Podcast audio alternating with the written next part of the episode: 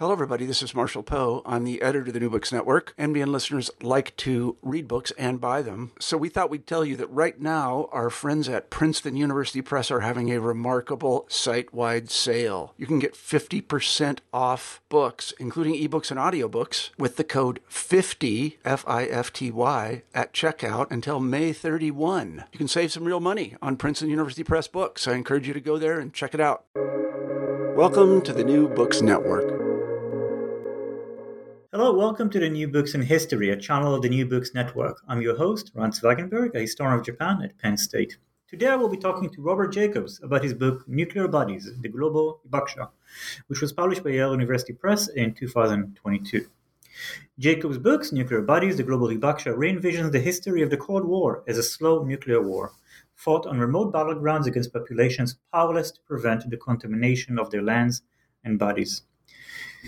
Jacobs' book put those nuclear bodies and the legacy of our eighty years history of nuclear weapon and power use at the center of his inquiry. The contaminated bodies of the Hibakusha and the contaminated grounds on which they live, or in many cases lived, as many lost their homes, Jacobs argues, are largely invisible because of the colonial and post-colonial power relations that made these communities a target to begin with. Nuclear weapon tests and power stations usually were set at remote places, and the harm was done to people with no political power. Furthermore, it is not just contemporary communities that were harmed, but also future generations. Plutonium, Jacobs writes, will remain dangerous for over two hundred thousand years, uranium particles for more than one million years.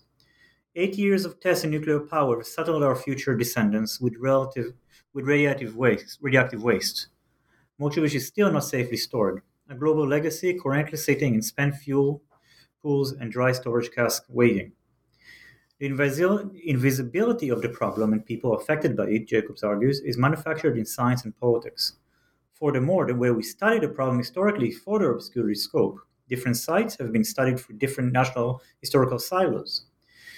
Jacobs, however, takes a global approach and looks at sites from Nevada to Hiroshima, Nagasaki, Kazakhstan to Xinjiang, and the very specific sites that were sites of nuclear tests and accidents since nineteen forty-five. Hello, Bo. Welcome to New York. Uh, I'll call you Bo if you don't mind. Call me Ron. Oh, please, please do. So uh, I'll start with the same question we start to all of our guests. What brought you to this story, and can you tell us more about your own background as well? Yeah, absolutely. Um, well, in, in a lot of ways, my earlier work that I did was focused very much on nuclear representation. So the way that we learn to think about what a nuclear weapon is, uh, what happens when a nuclear war happens, who will survive, what radiation is. And so it was very much about the way that we grappled with narratives, with nuclear narratives, cultural narratives. Um, and in some ways, this book is an outgrowth of having moved to Hiroshima. I've been living in Hiroshima for seventeen years. And here in Hiroshima, and as I became further engaged with uh, with nuclear scholarship outside of cultural representation, uh, it just really struck me the degree to which people talk about n- nuclear weapons as things that were not used. Um, because certainly as an American, I was well aware that there were lots of nuclear detonations inside the United States throughout my childhood, and that uh, there were, you know, thousands of nuclear weapon tests worldwide. And so uh, as a result, I became interested in all of the people who were affected by, by radiation since nineteen forty-five, which is millions and millions of people globally.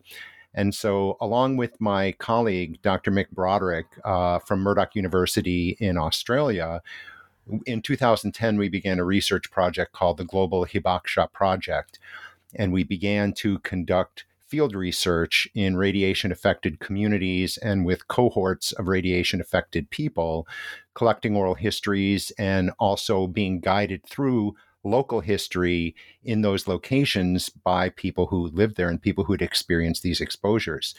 And once we began to understand this history as a global history, it it began to take on a much more profound uh character. In, we began to understand it as a much more profound history and a much more uh, uh, the, a history that had not quite been represented. And so we conducted Uh, we conducted field research in well over twenty countries with all kinds of different people collecting oral histories. And this led to the framing and the understanding of the nuclear history of the Cold War that I present in this book. Um, and so I would also mention that, uh, you know, my own path here, I, I, I do want to point out that my own path here uh, is really not a normal academic path.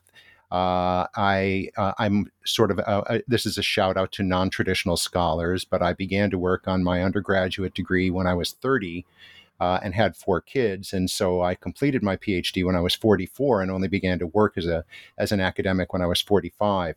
Um, so my path here was not a traditional path. Uh, but since I was a young child growing up in the nineteen sixties in Cold War America, I was absolutely terrified of nuclear weapons. And so I've really been reading about and studying nuclear weapons all of my life and now uh, doing it professionally. That's really great. Um, yeah, I started also pretty late, but I didn't have four kids, uh, which I guess makes things a little bit more difficult, right? So I want to start with a quote. It's something that uh, I really like by historian, uh, a friend of both of us, Sámi, historian Kate Brown, and I found it very compelling. And I wonder if you can expand on this, because I think it really touches the heart of this Global Hibakusha project that you and Mick started in the book itself. So I'll just read you some page. You, you, you page it's on page eighteen in your book. It says, there ought to be a new frontier of scholarly inquiry, the one that learns to read bodies as historical texts, so as to recreate historically voiced, voided bodies living on contaminated landscapes in a way that does not dismiss bodies in pain. I f- maybe you can expand a little bit of it, maybe just as a way as an intro to, to the book. Sure. Um, it it it and that's why it's in the introduction to the book. Um, it's it's really uh, a, a prescient and profound statement by Kate. Uh, and so one of the ways that I would look at it is that when we traditionally talk about the Cold War, uh, we talk about policies, we talk about political hotspots, we talk about risks, decisions, we talk about almost everything except for human beings. Uh, not that, not that you know, presidents or uh, premiers are not human beings, but um, we tend to look at the Cold War as a series of decisions and a series of uh, of disasters avoided or conflicts uh, put in, you know, uh, acted out through proxies and proxy wars and things like this. And so we tend to look at it as uh, as essentially a class, a, a clash of uh, policies and ideologies. And so the Cold War was actually experienced viscerally, bodily, in a way that produced medical harm and early mortality by millions of people. And so to ignore that aspect of what happened during the Cold War is really to not understand the Cold War as a historically experienced event. The Cold War is something that did affect people, uh, that didn't just affect people because they worried about what decisions their leaders might make or they worried about what actions their enemies might take.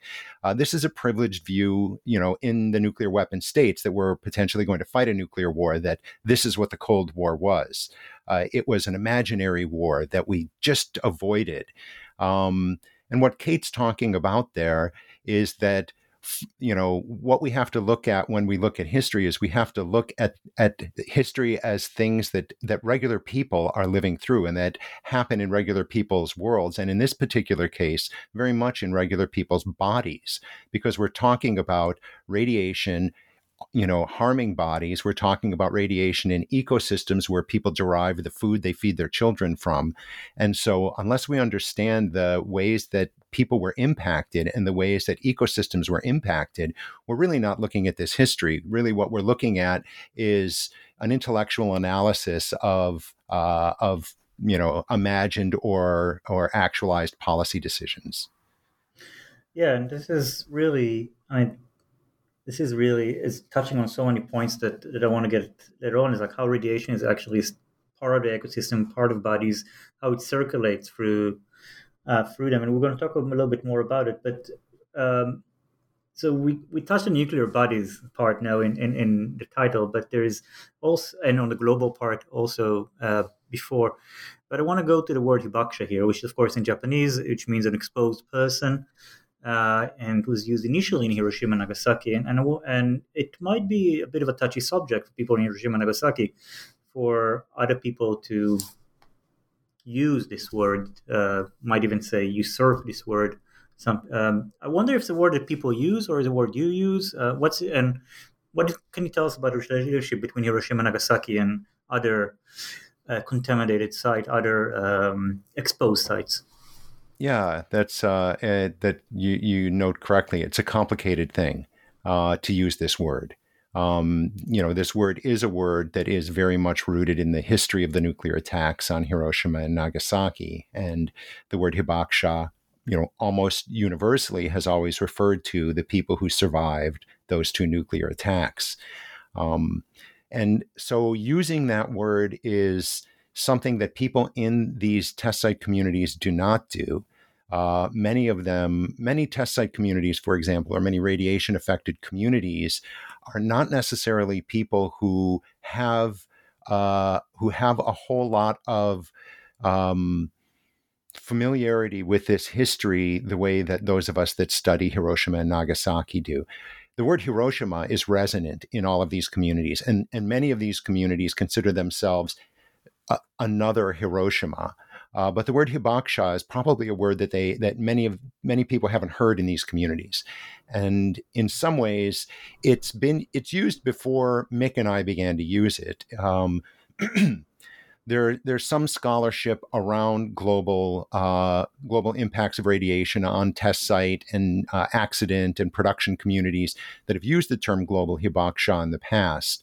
Uh, but we really embraced it as a way to speak about these communities. And in some ways, it was a way to uh, intentionally connect their history with the history of what happened in Hiroshima and Nagasaki. Uh, and that was, in a sense, to imply that there was a continuation of the victimization of people and the harming of human bodies by radiation after nineteen forty-five. And here in Hiroshima, uh, and this is where I live, and in Nagasaki, but really my experience is here in Hiroshima, it's been a controversial choice to use that word. And there were definitely people who felt, who clearly expressed that they felt a little uncomfortable with the use of that word when I would give talks publicly here in Hiroshima. Um, and you, you know, you can see the illustration of this, for example, by after Fukushima, there was some referencing of the people who experienced the, who lived in the areas where the fallout came down in Fukushima as new hibakusha. And there was a lot of controversy about whether that term should be used for them, both here in Hiroshima and also among the, that community of people for whom the word was, was a marking of a stigma. Um, and so I would say that what's been interesting to me is that now, Uh, basically twelve years after I began to use this word in public talks here in Hiroshima, I'm finding it really, uh, really embraced in a way that was not expected for me in the beginning. And part of it, my understanding of it, is that people here, here as as you know very well, Ron, here in Hiroshima and in Nagasaki, there's a lot of anxiety about memory culture, and there's a lot of anxiety about keeping the memory of Hiroshima and Nagasaki alive once the generation that experienced the nuclear attacks is passed. And there's a growing awareness that the existence of many other radiation-affected people in the world is actually a tool that can help facilitate the maintenance of memory culture and uh, and the relevance to the world of what happened here in Hiroshima and Nagasaki. So it's been an interesting shift over the twelve years I've been using the term global hibakusha here in Hiroshima, but it, it is uh, it is definitely a controversial choice. Yeah, indeed, and in, in Japanese, of course, as you as you know, you can say hibaku. Uh, you can use two different characters: one for exposed to the bomb, which is the word conventionally used for hibakusha, and one exposed to radiation, uh, which is a term that some people use for Fukushima and, and other places. Uh, or you can use it in katakana, which means it, um, which means in, an international. So there is a way to approach it, just not just not in English. I would say also a lot of uh, hibakusha, if I may just jump in a little bit with my own experience. I've been working on Hiroshima a lot. Uh, it is a symbol. It's a, a symbol, it's, and as such, is uh, it has symbolic capital, and it make it what makes uh, those people in a way very unique. Uh, both, uh, and we can.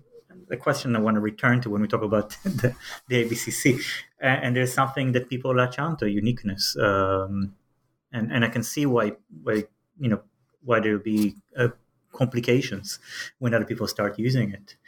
Um, so it's actually a good segue to talk about the, the lifespan study, which is uh, uh, so in chapter one you you talk about the lifespan study in A B C C Atomic Bomb Casualty Commission, uh, which is in, in which is in uh, in Hiroshima and Nagasaki, and I want to ex- expand a little bit about this, and to maybe there's a little bit, bit different types of radiation and how this the this politic this choice of the science done in Hiroshima and Nagasaki, uh, the choices made in Hiroshima and Nagasaki uh, affect the rest of the world, right? Uh, the L S S becoming the gold standard in radiation harm research, and what are the problems you have uh, with it. So, and maybe you can explore. I'm using a lot of words that maybe our listeners don't know. Maybe sure. You can explain a little bit. I'll, I'll, I'll, I'll go into this, and you know, this is how I this is how I start the book, because understanding the impacts of radiation on the human body and understanding the way that we have built medical models of how radiation harms the body is a key part of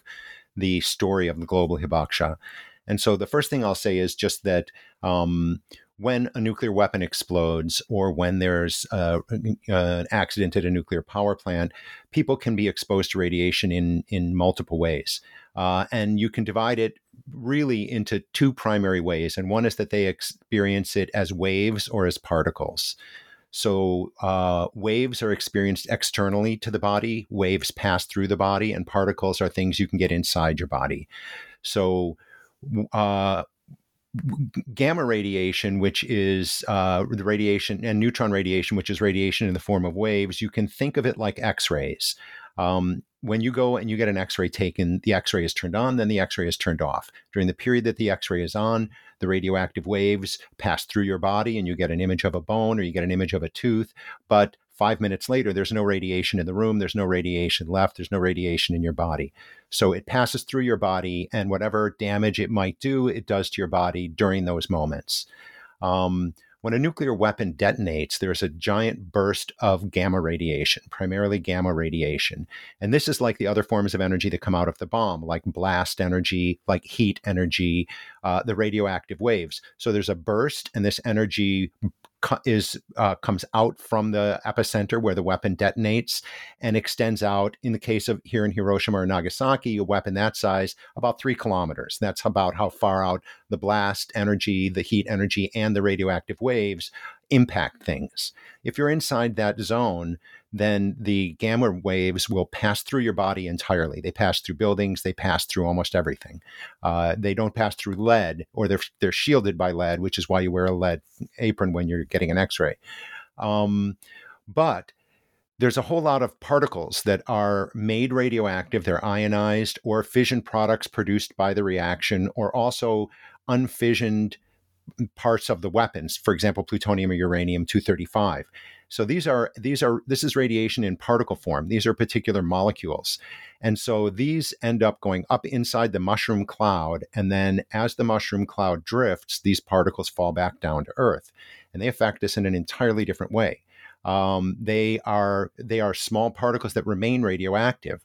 So depending on the chemistry of the uh, and the physics of the of the particular element, it can remain radioactive for different different periods of time. So the danger that people face when they encounter this kind of radiation is primarily from getting particles inside of their body. If there's a ton of it in a place, there can be a lot of ex, there can be a lot of waves coming from it, a lot of you know gamma waves coming from the uh, from the particles. But primarily, the particles settle down as debris out of a cloud. They fall out, and then they pose ongoing risk. Uh, different particles remain dangerous for different periods of time. Some remain dangerous for weeks. Some remain dangerous for a million years.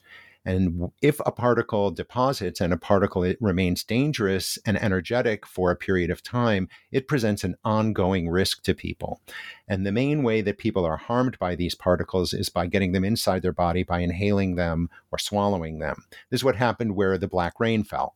This is, it's taken us till just recently to acknowledge that the people where the black rain fell were affected by radiation, and it's primarily that they internalized particles.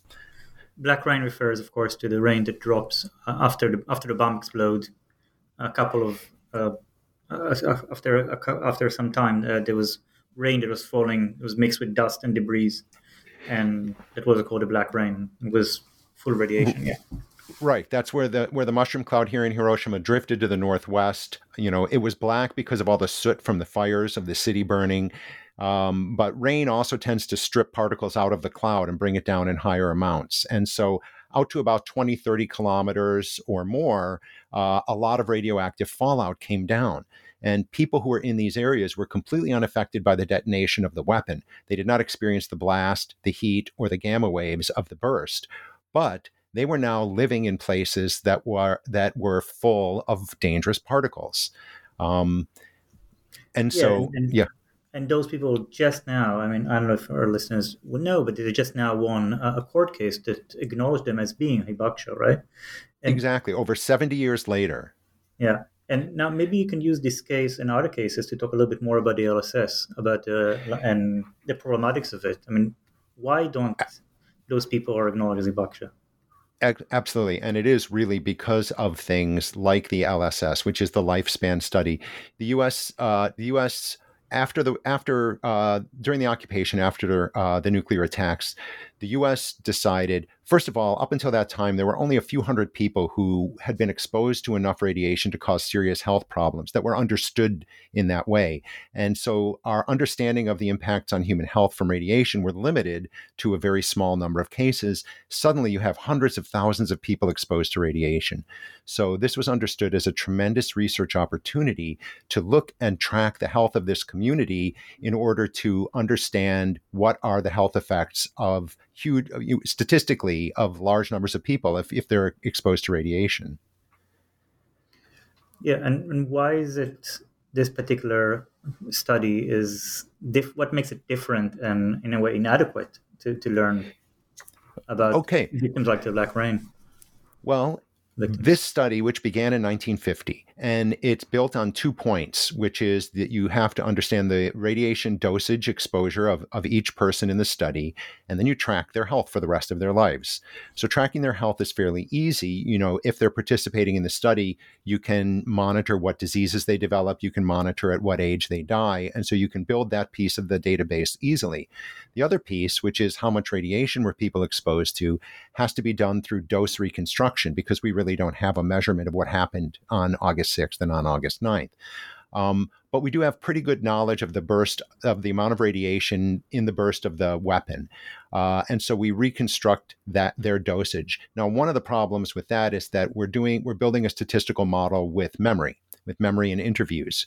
So we're using non-statistical pieces to build a statistical model, but still it's generally seen as being very, very robust at predicting health outcomes from exposures to radiation. But a decision was made at the very beginning not to consider internalized radiation exposure to fallout. And there's a couple of reasons for that. One was that there was such a large cohort of people exposed to huge amounts of radiation that even if they had internalized some radiation, it was seen that the, the burst of external radiation was really where health problems were going to develop. So it was left out. The other reason, which makes a lot of sense, is that it was impossible to tell who had internalized a particle and who had not internalized a particle. So it wasn't science they could do. So what they could do was study the external exposures. That was something that they could be certain of. And so they built a database that is very useful at predicting health outcomes to people who are exposed to a large burst of external radiation. But what happened in the, so part of the reason this was done was there was an imagination in nineteen forty-six, in the late forties, that in the future, wars were going to involve the use of nuclear weapons. But that's not what happened in the Cold War. In the Cold War, we did not have direct nuclear war. What we had instead was millions of people who found themselves in a similar position to the people where the Black Rain was. So it's taken us seventy years to acknowledge the harm done to the people where the Black Rain was, the millions of global hibakusha, the people downwind from nuclear test sites, the people downwind from Chernobyl, downwind from Fukushima, the people who live near uranium mines, their exposures are primarily from internalizing particles. So the main health model that we have to correlate radiation exposure with medical, with, with harm, medical harm, has nothing to do with the actual method of exposure that almost all of the people exposed to radiation since nineteen forty-five have experienced. Now, So the model works for what it's good for, but the problem in the problem historically and the problem for the global hibakusha is that since there is no model that gives us health predictions from exposures to fallout and internalizing fallout particles, we use the lifespan study to assess risk. So this is how you get people that go up to Fukushima after the explosions and the fallout clouds deposited particles there saying there will be no health effects. Because what they're saying is, according to the lifespan study, the external levels of radiation are not high enough to correlate to widespread health effects. But that's not where their risk comes from. Their risk comes from they are now living in a, in an ecosystem that is full of radioactive particles. And the lifespan study tells us nothing about their risk, but in test site communities, in nuclear accident communities, over and over and over, the health concerns of those exposed to radiation are dismissed because of the statistical uh, projections of the lifespan study. So it's a good, it's good for what it is, but it's used badly. Yeah, and, and that's actually you, you point out here the two things that I want to talk about next, and, and the two and the two three next the two three chapters that comes afterwards actually point out to those two two things you mentioned now. Uh, the ecosystem, where the particles are filled, the ecosystem is one thing, and then the management of the perception of risk, right, which was done in Fukushima and many other places. So I want to start with the ecosystem, and, and in chapter three, uh, chapter two, and chapter three, we talk a lot about the ecosystem, radio radiation and particle travel through bodies and places. Um, and in chapter three, you, you bring this uh, pretty compelling example of, of the reindeer uh, that are uh, radiated by the Chernobyl disaster and the impact of the irradiation of the reindeer on the semi communities. And you show, um, I mean, that's a chapter I would I would love to teach. You show how what radiation does to people and communities, because it doesn't just stop with the physical harm, right? I mean, maybe you can elaborate a little bit more about the circles of harm, or I mean, in Hiroshima, you use a lot of concentric circles. Uh, maybe it, it's actually, I think it's a, a fitting metaphor to the circles of harm around radiation, because not, it doesn't end with the bodies, right? Absolutely. And originally, when Mick and I began the Global Hibakusha Project, we looked at it as something that was inquiring about non-epidemiological impacts of radiation. In other words, when people are someplace where radiation, where fallout comes down, if they're considered at all, they're only considered medically. Um, but so, for example, this is how you can say how many people died in Chernobyl, and you could act like that's the extent of who was affected by Chernobyl. The same question in Fukushima. Uh, people in twenty years will say how many people were affected by Fukushima. They'll count cancers. They'll say this many people were affected. But we all know that hundreds of thousands of people had their lives completely disrupted.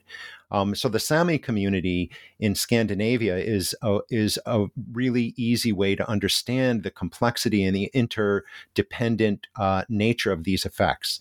So this is the Sámi community is an indigenous community in northern Scandinavia. Uh, they live in Sweden, in Norway, in Finland, in Russia, uh, and they uh, they'd been living there before the communities that settled Scandinavian countries moved into the area. Um, and so their communities are built around reindeer herding. Uh, they uh, so their communities maintain reindeer herds. They migrate with the reindeer herds, and they uh, they make clothing. They make uh, all kinds of material. They use the entire reindeer, uh, that uh, you know the entire body of the reindeer.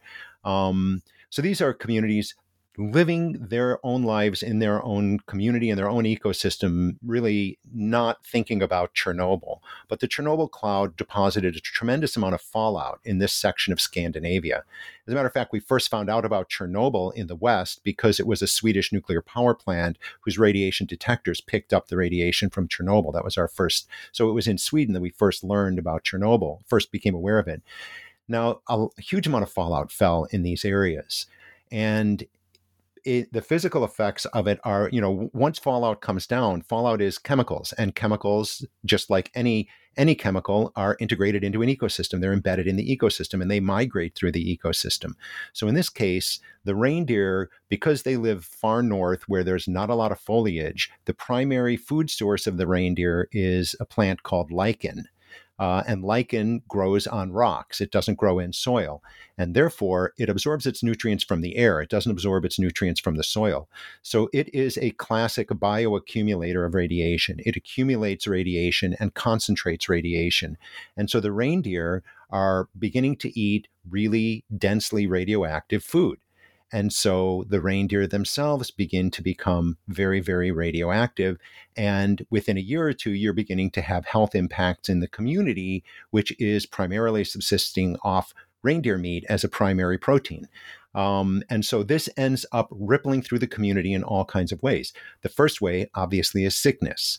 Um, but people there, you know, there was there was fairly active public health measures in, in these Scandinavian countries. And so there's an awareness of this going on. And so experts come in and begin to tell the community how they need to change their social structure, how they need to change the way that they're living in order to minimize the health effects. Um, and so you have people who now have these experts coming in and telling them they have to disrupt their traditional lifestyles. They have to disrupt their food, their food chain of how they produce, how they provide sustenance to their community and the economics of their community. Um, and, and so the Sámi community, now it's been well over thirty years, they've adapted in a variety of ways. First of all, every single reindeer that is slaughtered is now individually measured to see if the meat is edible or not. You have some, you have anthropologists who've done really important work in this area, and and there and one person who was being interviewed talked about how in their freezer they maintain three grades of reindeer meat: local meat, which the elders eat, uh, meat from nearby communities that is less radioactive, which the adults eat, and reindeer meat that they buy from completely outside of the region that they feed the children. Um, and now you have young people in the community not really interested in in in maintaining this culture, because it looks like this is a culture that is dying because it cannot sustain itself. The the main problem for the reindeer and, and for their health is cesium one thirty-seven. So this is going to remain it particularly dangerous for three hundred years. So it's breaking down the economic infrastructure. It's breaking down the social relationship of people. It's breaking down the the dietary habits of people. And there's all kinds of community impacts rippling outward. It's it's complicating the relationship of the Sámi and the outside community uh, because of experts coming in and telling you to change your life in this way and that way. And then they leave and you're simply, you know, facing, you know, what, how, what chance do you have, or in what way can you maintain your culture? Um, so this is just one community. Uh, the fallout from Chernobyl, as it, for example, fell all over Europe. So we find radioactive food from Chernobyl every year in multiple parts of Europe. Uh, and th- this is one of the things Kate Brown writes about. Yeah. And, and I note, and you note for the book that this is semi, um, I mean, it's our relatively privileged. I mean, I, I say it very hesitantly. Uh, if but if you look at if you look at communities like Marshallese uh, or um, or communities in Algeria where the French detonated um, had nuclear tests, um, Fiji, uh, all over the world, in Kazakhstan, in Xinjiang, in the Chinese test, all those people don't have the resources that Scandinavian communities have. Even though Sámi, I know, are not. Uh, Um, again, I wouldn't say they're fortunate or anything like this, but this location, right? That's something that they didn't move, they didn't experience uh, relatively. Uh, that's something you see in Marshall Islands, in Fukushima, and many other places, right? Like the fact that community is just completely erased, right? Yeah, forced displacement is a common experience in radiation-affected communities, and you know the one the one of the most classic examples is the Marshall Islands, where, uh, of course, the people from Bikini were removed. They were not exposed to radiation, but they lost their property, they lost their homes, they were displaced because it was their atoll was chosen as the first nuclear test site, um, first post-war nuclear test site. Uh, but you have the Bravo test, which is the test of the largest U S test of a hydrogen bomb in nineteen fifty-four, which completely irradiated multiple atolls in the northern Marshall Islands. And the people there, so for example, the people in Rongelap, this is one hundred fifty kilometers from where the weapon was detonated. It was later estimated that their exposure, le- their external exposure level was equal to somebody that was two point three kilometers from ground zero in Nagasaki. That's one hundred fifty kilometers away. This is the size of hydrogen bombs. Well, they were left in this uh, level of radiation for two days before the United States evacuated all of the people from these atolls, and they were told this was temporary. But uh, of course, they it, it, these place, there's still really high levels of radiation on Rongelap today, and the other atolls that were evacuated after the Bravo test. So you have the people in these places who have lost all of their property, who have lost uh, the ability to maintain the graves of their ancestors, who now live as outsiders in other people's communities. I mean, they are Marshallese, but in a in a in a very spread out community like the Marshall Islands, which is just a, a you know a very tiny amount of land spread over a vast section of ocean. You know, people know who is from what atoll and who's a, and who is a member of the local community and who is not a member of the local community. Uh, so they uh, they have been exposed to radiation. Uh, in this case, you have I think it was two hundred eighty-two people roughly. I forget the exact number that were evacuated from these atolls, and U S assessments later were that one hundred seventy excess cancers were produced by these exposures. So you have a community that's really seriously impacted by their exposure to radiation and also experience absolute displacement from all of their possessions and their land. Um, so there's There's multiple ways in different communities that uh, that this his, that this legacy impacts people. One, of course, is disease, but forced displacement is another one. There's a lot of people who cannot live in their traditional lands because they were made incredibly radioactive. And then in other cases, you have people who live in incredibly radioactive places who are just abandoned to raise future generations there. And an, a great example of this is downwind of the new, the Soviet test site in Kazakhstan. Uh, there's a lot of villages that are thirty, forty kilometers away from this test site, which had almost five hundred nuclear tests. And there, people have not been forcibly displaced, but there's incredibly high levels of radioactive fallout that's integrated into the ecosystem there. And so you see more uh, health impact in third and fourth generations of people there because they're still living in a very densely radioactive environment. And so they're, these are people who are producing most of their own food in their own gardens and raising their own animals. And so the, uh, the, this, the, cycle of uh, these particles moving into the soil, from soil to plant to animal to person to soil to animal to plant, just continues and continues. So there's a, a range of different effects that people have, and forced displacement and loss of possessions is one of them. And when that happens, there's other things that come along with it. I mean, dis- dislocation from ancestral graves can be really a devastating thing for communities.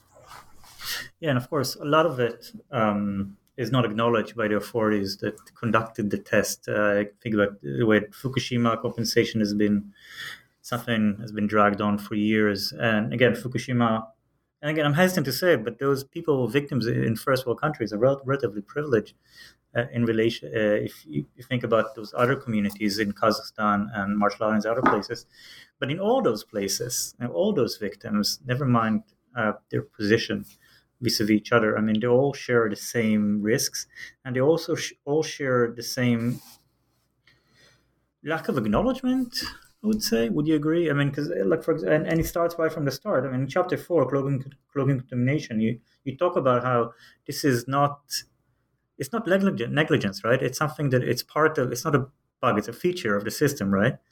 The, the, the lack of acknowledgement, uh, the masking of radiation impact. I was really struck by the time, by Chapter four. We talk about William Lawrence. I mean, it starts right from the start, right? Yeah, ab- absolutely. Uh, William Lawrence, who was a New York Times reporter who also worked as a paid employee of the Manhattan Project, um, and so he wrote press releases before the Trinity test, several different press releases in case they had to evacuate people, uh, or in case people just noticed a giant explosion.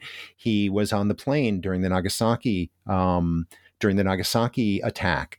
Uh, and he, so he was essentially a public relations professional for the Manhattan Project, who also happened to be the science writer at the New York Times. And so uh, he was able to shape a lot of the narrative of how people thought about radiation. So for example, when William Burchett's article, uh, Atomic Plague, was published in the fall of nineteen forty-five, saying that a lot of people in Hiroshima and Nagasaki were becoming sick from radiation, and that people who had, you know, he, he was the first Western reporter to make it to these cities. Um, and Uh, that people who had been healthy uh, the week after the nuclear attacks were falling sick with a mysterious illness. Um, because of that, William Lawrence, uh, well, actually, um, Leslie Groves, the head of the Manhattan Project, decided that they need to counter these stories about radiation harming people.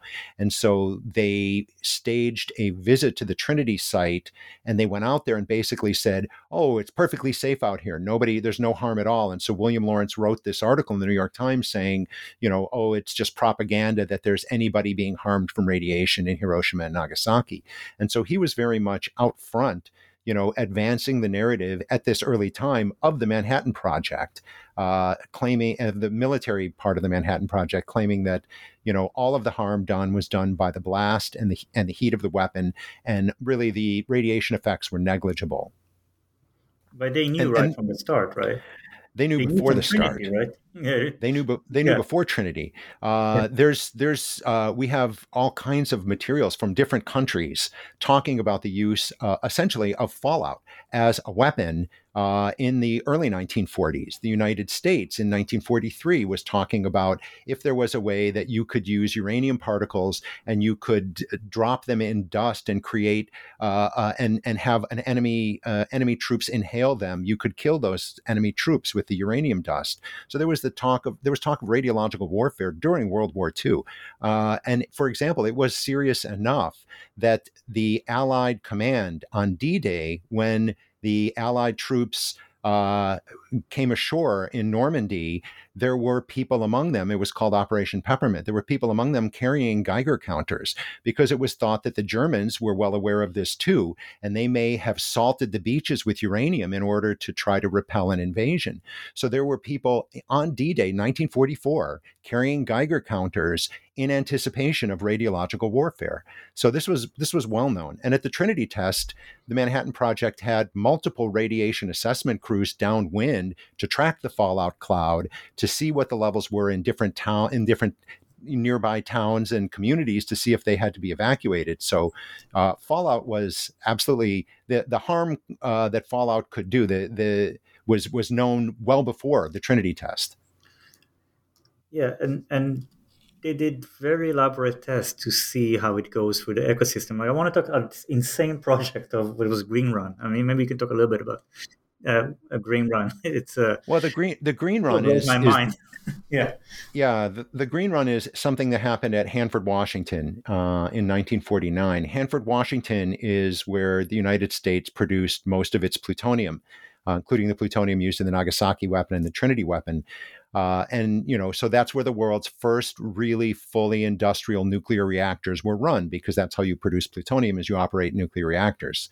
Uh, that's what nuclear reactors were invented for, was to produce plutonium. And so when you take nuclear fuel rods, you know, this is these are fuel rods that are that are burned, in, you know, that are that are used inside a nuclear reactor. Uh, when you burn them for some period of time, you're converting some of the uranium in the fuel rod into plutonium. And then you cool down the rod, and you then uh, extract the plutonium through a chemical separation process.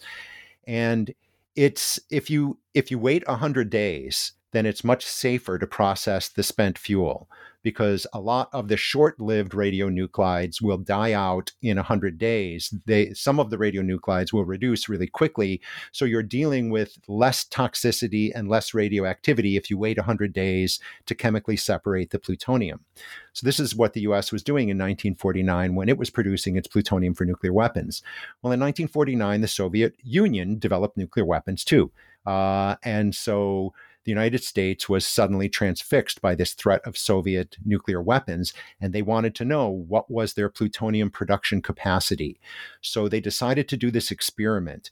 Uh, essentially, what they decided was that the Soviets were not waiting one hundred days to process their fuel rods. They were processing them while they were hot, while they which they called green, while they were before they had cooled down. So they were doing green processing of plutonium, and so. Th- The U S decided that what they wanted to do was they wanted to do an experiment at Hanford where they processed some of the fuel rods green. They wanted to do a green run. And then what they would do is they would fly planes overhead, and they would measure the chemical, uh, the chemical output from the plant itself, so that by understanding what what was in the air after a green run of plutonium separation, they could then fly U twos over the Soviet Union, gather particles from the air, and they could gauge what the plutonium production capabilities of the Soviet Union were. So they did this experiment in the fall of nineteen forty-nine at Hanford, Washington, where they processed the fuel green, and it was just a disaster. Uh, it basically covered almost all of eastern Washington and in eastern Oregon and parts of northern Idaho with iodine one thirty-seven, um, which is radioiodine. And so it was a it was a disaster, and it really didn't give them any particularly useful information. But as crazy as it was, one of the main things I would point out is that during the Manhattan Project, when Hanford began, all of their processing of fuel into all of their processing uh, was green. They, just like the Soviet Union at the beginning, were not waiting one hundred days. The U S only began to wait one hundred days after the war, when they felt like they were the only ones with nuclear weapons who had time to do this, to do it the safe way. But when they were trying to produce the weapon for Nagasaki, when they were trying to produce weapons to be used in Japan, they were doing exactly what the Soviets were doing, which was every run was a green run for nineteen forty-five and nineteen forty-six. So they knew it was going to be release radiation all over the place, right? Absolutely. This, uh, yeah. And in nineteen forty-six, at the, the Bikini tests in the Marshall Islands, the first two post post-war nuclear tests, uh, the second one was an absolute radiological disaster. And the and one, there's there's a couple of outcomes. One was that there was an ongoing study of the the migration of radionuclides through the ecosystem at Bikini Atoll. They, the University of Washington Department of Fisheries and the A E C were conducting studies at Bikini Atoll. Uh, the they even there's a. Project? Uh, pardon? Is it the Sunshine Project or no? This is this is just completely separate. Uh, okay. There's there's a film you can see on YouTube called Bikini Radiobiological Laboratory, which is sort of an upbeat, you know, cold early Cold War film about we can learn about radiation by tracking its movement through the ecosystem um, at Bikini Atoll. But there was also the top secret report that came out of Operation Crossroads, which was the name of those two tests in nineteen forty-six, and there was so much fallout. Uh, and in the second test, in the Baker test, that in this report, they say outright that there is no way to imagine the terror you can inflict on a population if you were to have a burst of radioactive fallout engulf a city, that people would panic and run, and among those who left would be some destined to die because of their exposures, and that happening would terrify the people who didn't die. And it was an absolute understanding of the weaponization of radioactive fallout in nineteen forty-seven in official assessments of those tests.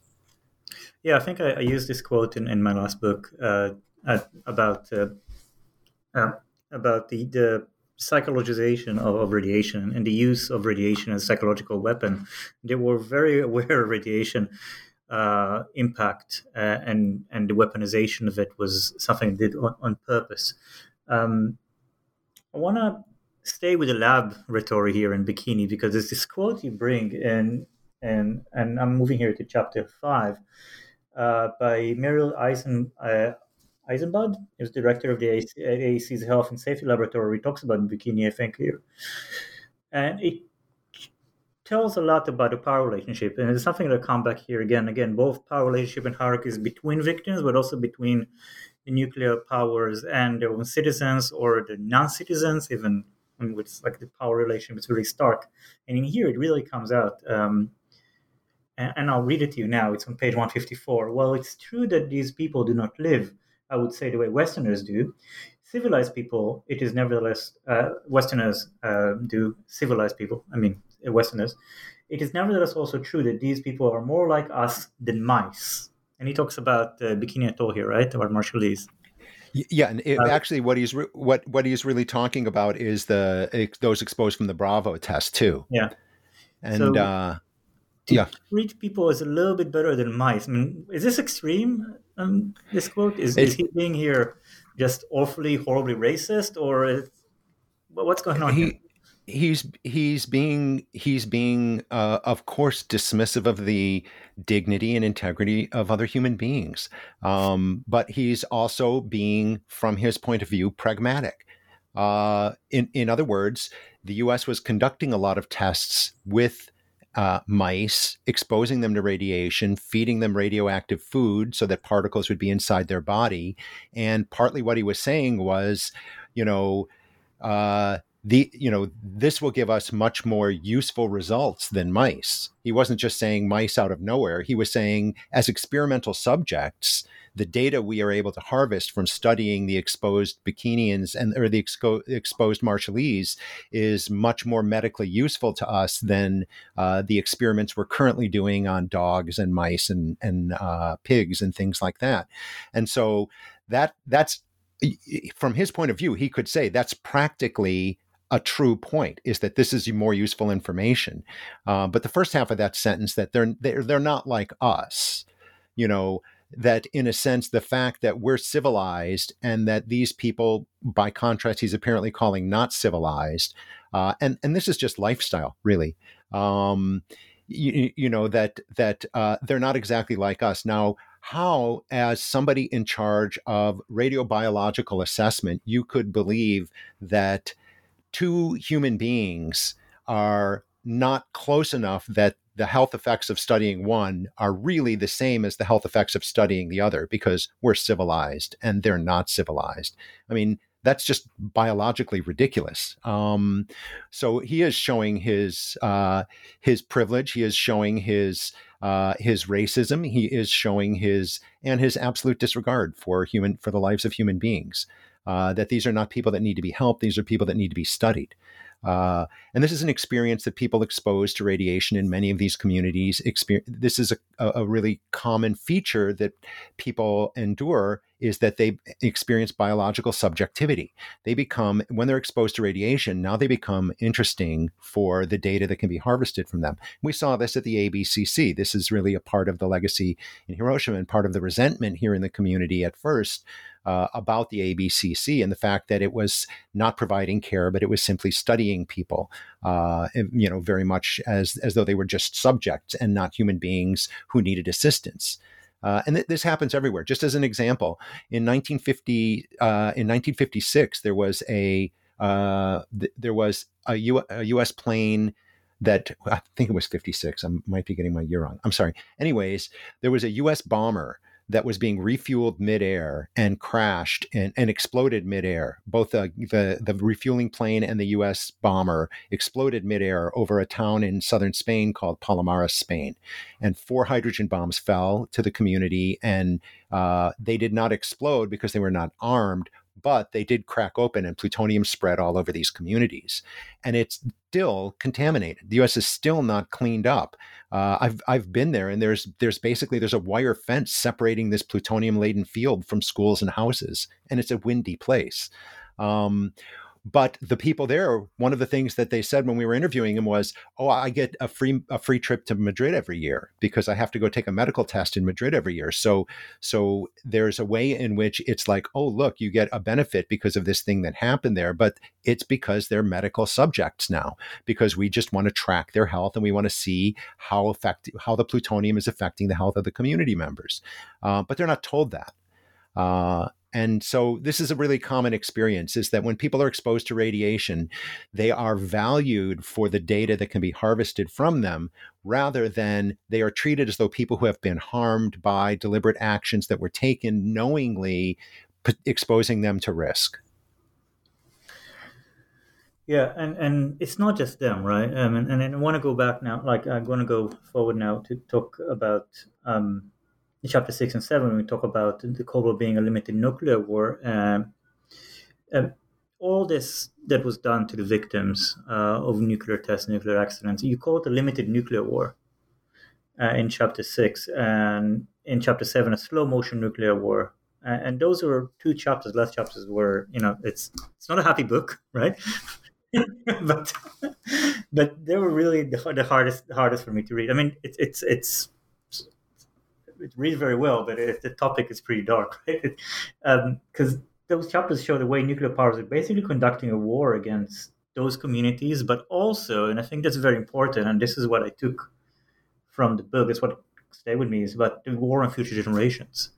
That what we're doing is, the, uh, is really leaving our descendants a poisoned legacy, right? This is, you know, this is something that, uh, you know, people like Rob Knox, uh, Rob Nixon, environmentalist, uh, Nixon can call slow violence. I mean, the same way that like the, the informatic region is slow violence. Um, I wonder if you can elaborate on it. And also, if we talk about environmentalism, I mean, there's the issue of nuclear power versus global warming. And I want to end on this. I mean, why does nuclear power would not save us from ourselves, would not save us from global warming? So maybe we can talk about those two last chapters and, and, and the legacy issue uh, in regards to environmentalism in the last five or six minutes we have left. Sure, sure. First, I'll, I'll mention that part of the reason that I call the Cold War a limited nuclear war is that the effects of fallout, you know, to to kill people at a distance by irradiating, by covering their ecosystem with particles that are that are going to make them sick. This was strategized into how to fight a nuclear war. Um, so when you have a weapon effect that you know will travel thousands of kilometers and will create harm to people, then when you do detonate these weapons and the fallout clouds travel thousands of kilometers and create harm, you are inflicting violence on people. And so it's not a test. It, th- this is, this is, you know, you, you may be keeping the blast and the heat and the burst of gamma radiation on the test site, but the fallout, which is a key part of the military use of the weapon, the fallout is doing what it's designed to do, which is travel a distance and harm people at a distance. And so that's attacking them. Uh, that is a limited nuclear war. And it's not by one country against another country. Uh, it's by all of the nuclear weapon states against essentially what I've called nuclear subalterns under their control, people who cannot stop them from doing this, people who are not politically powerful enough to prevent it from happening. Um, but in terms of the legacy of nuclear power and the uh, and the and its relationship with, let's just say, climate change uh, and global warming.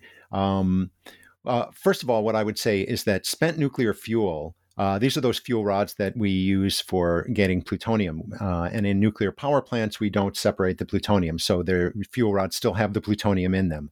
Uh, these are going to be dangerous for well over one hundred thousand years. So we know that we need to somehow put them into quote unquote safe storage in order to protect future generations. Um, so one of the things that I mention is that this is the most substantive and enduring legacy of human civilization. one hundred thousand years ago, humans did not live off the African continent. one hundred thousand years from now, all of these cities will be gone. All of these languages will be forgotten. Uh, all of our gods will be dead. All of our myths won't exist anymore. But this waste, this spent nuclear fuel, will be there intact in the world of the people living then. This is the most substantive thing. This is how they will know us. They will not know us by our history. They will know us as the people who made that stuff. Um, and so... Th- And we we believe that we can store it safely by putting it deep underground in deep geological repositories, half a kilometer underground. Um, but n- at no point in history have, have we really been able to do something and have it go exactly as we planned. So the idea that we're going to just do this and it's just going to work because we've done a lot of studies, I, I you know, we've, we're doing great science around how, and we have to do this the best way possible. It's really a burden on us to do that. But we also have to realize that, you know, just like nuclear power plants were not designed to have meltdowns. Sometimes they do. Things go, everything humans do, you know, they work a little bit and they don't work a little bit. And that is almost certain to be true with these repositories. So we really have to face the fact that we're very likely exposing people in the future to our waste. Now, this spent fuel, whether it was from weapons that gave us security, you know, or generating electricity, They gave. They are used for three years, these spent fuel rods. So there's three years of benefit from them, and then thousands of generations of risk. Um, so this is our burden on the fut- on future generations, is that we're filling their world at this point with hundreds of thousands of metric tons just of the spent fuel and not the other waste. Uh, and so that's insane. That's an insane way to treat your descendants. It's really, really being bad ancestors. Uh, and so I argue that one of the first things we can do t- in order to protect future generations, in order to protect our descendants, is to stop making more of it. It's a ridiculous thing for us to be doing to our descendants, filling their world with the most toxic material that we have created that is only a danger to them. Um, and and when it comes to something like uh, global warming and nuclear power as an alternative, first of all, that's ridiculous. At this point, it's taking, you know, ten years and sometimes twenty or thirty years to build nuclear power plants. Uh, you know, they're really not a quick way to get something done. Um, and it, the, these underground storage sites. So there's only one of them. There's no no nuclear fuel has been put underground yet, but the site that is likely to do it first is the Onkalo site in Finland. Finland has four nuclear power plants. They just now are bringing online a fifth nuclear power plant. It took twenty years to build, and it was billions of dollars over cost. Um, and their underground storage site to store the waste just from five nuclear power plants was for over a decade among the ten largest construction projects in Europe. So that's got a bit of a carbon footprint. Now we're talking about, in the rest of the world, hundreds of nuclear power plants. The, to build these underground storage sites, we, we tend to call nuclear power a low carbon Uh, energy source because during the period that the plant is operating, its carbon output is very limited. It's much better than coal. Um, but uranium mining has a very good carbon footprint. Uh, building these underground storage sites also has a carbon footprint. Uh, we have no idea the leaks that will happen in the future from these sites and, and what kind of remediation will have to be done for that.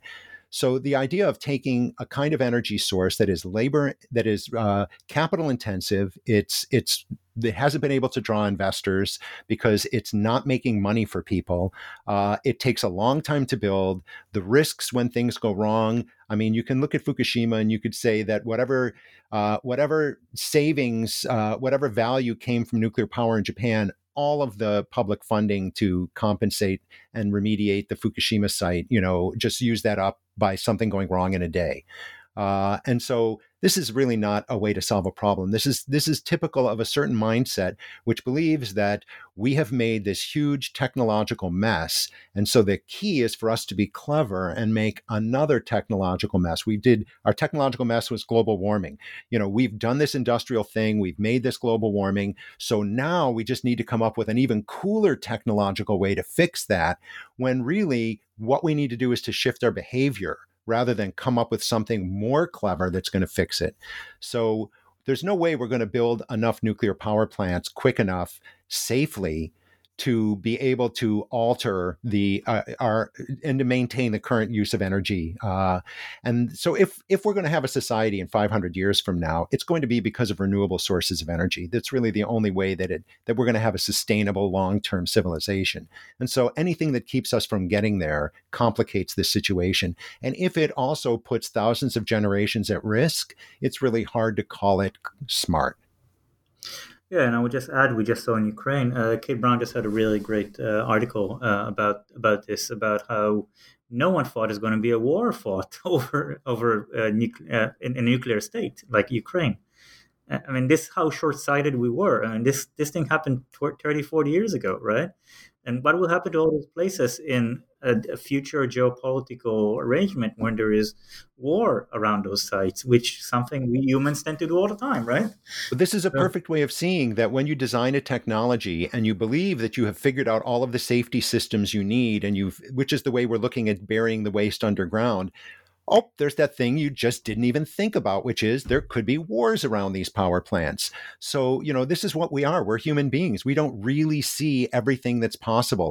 So imagining how this these underground sites are going to behave for one hundred thousand years, that it's madness to believe that we can really do that. We can do, we can probably predict some things fairly well, but we're talking about one hundred thousand years ago.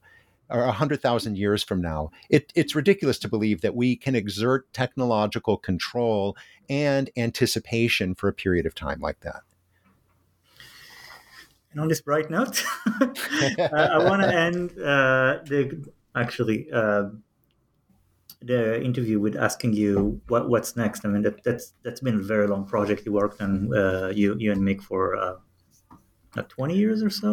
No, say. no, twelve years. twelve years? twelve, okay. twelve years, yeah. Um, well, still long. Uh, what's, next, what's next for you? Well, uh, I'm working on a project now. It's a little less ambitious, but it's very much in in line with, with this last work, and that is about uh, American hibakusha. Um, and I, and what I want to do is I want to really, I really want to change the way Americans understand their relationship with nuclear technologies, because Americans tend to think of themselves as the people who used nuclear weapons, not as the people who suffered from nuclear weapons, and as the people who invented nuclear reactors, not as people who are suffering from nuclear reactors. And America, you know, the Hanford, Washington site is really one of the most one of the most toxic sites on Earth because of all of the horrible practices that were done during the production of the plutonium at Hanford, Washington. The Nevada test site saw uh, over nine hundred nuclear weapon tests. There was a study that came out last year that found Cesium one thirty-seven from Nevada test site tests. So these are tests from the nineteen fifties, atmospheric tests from the nineteen fifties or the early nineteen sixties. It found Cesium one thirty-seven in honey at forty or fifty different locations on the east coast of the United States. This is showing that the fallout from the Nevada test site is cycling through the ecosystem of the U S and is showing up in food in the U S. And of course it is. Um, so partly what I want to do is look at the legacy at the United States, at the production legacy, at the testing legacy. You know, people recently became aware of the meltdown that happened at the Santa Susana research reactor in Los Angeles. So this is a history that's largely been invisible for Americans. And I want Americans to learn to understand how radiologically impacted their own country is from the choices we've made in the past. Yeah, that's great. Um, I'm really looking forward uh, for it. I always ask my students, what is the country that where most nuclear bombs were dropped on? And they always say Japan. But I said, no, it's your, it's, it's the U S. Uh, and it's it's really it's it's really something I, I look forward to uh, to read and teach and use. Um, thank you very much, Bo. Thank you for uh, giving the time. Thank you for this really lovely conversation. And uh, yeah, I hope to see you back again with the next book. Absolutely. Thank you, Ron. It's been great to talk to you.